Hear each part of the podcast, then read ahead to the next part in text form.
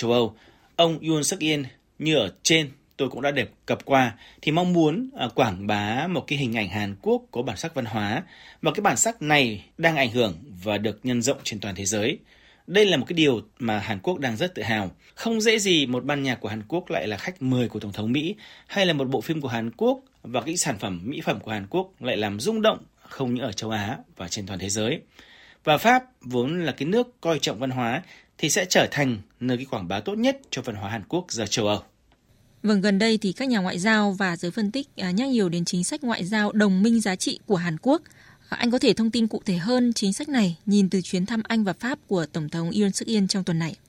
À, chính sách ngoại giao đồng minh giá trị thực ra được đưa ra khi ông Yoon suk yeol chính thức trở thành Tổng thống Hàn Quốc vào năm ngoái.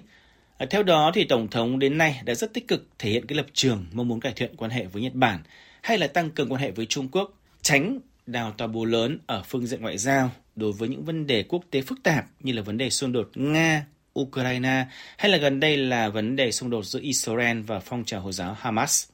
À, chính sách à, ngoại giao dường như ôn hòa hơn và thiên về củng cố quan hệ với các nước lớn hay là có vai trò về mặt địa lý, có triển vọng trong tương lai gần.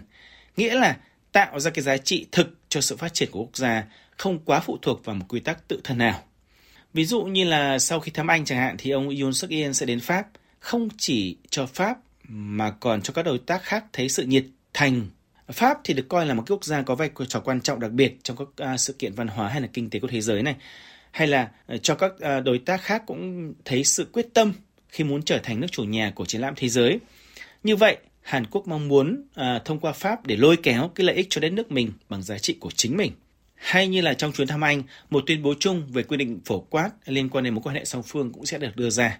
Tuyên bố chung kỳ vọng à, là nền tảng để thắt chặt hợp tác Hàn Anh trong các lĩnh vực đa dạng như là chính trị, kinh tế, quốc phòng và khoa kỹ thuật hiện đại.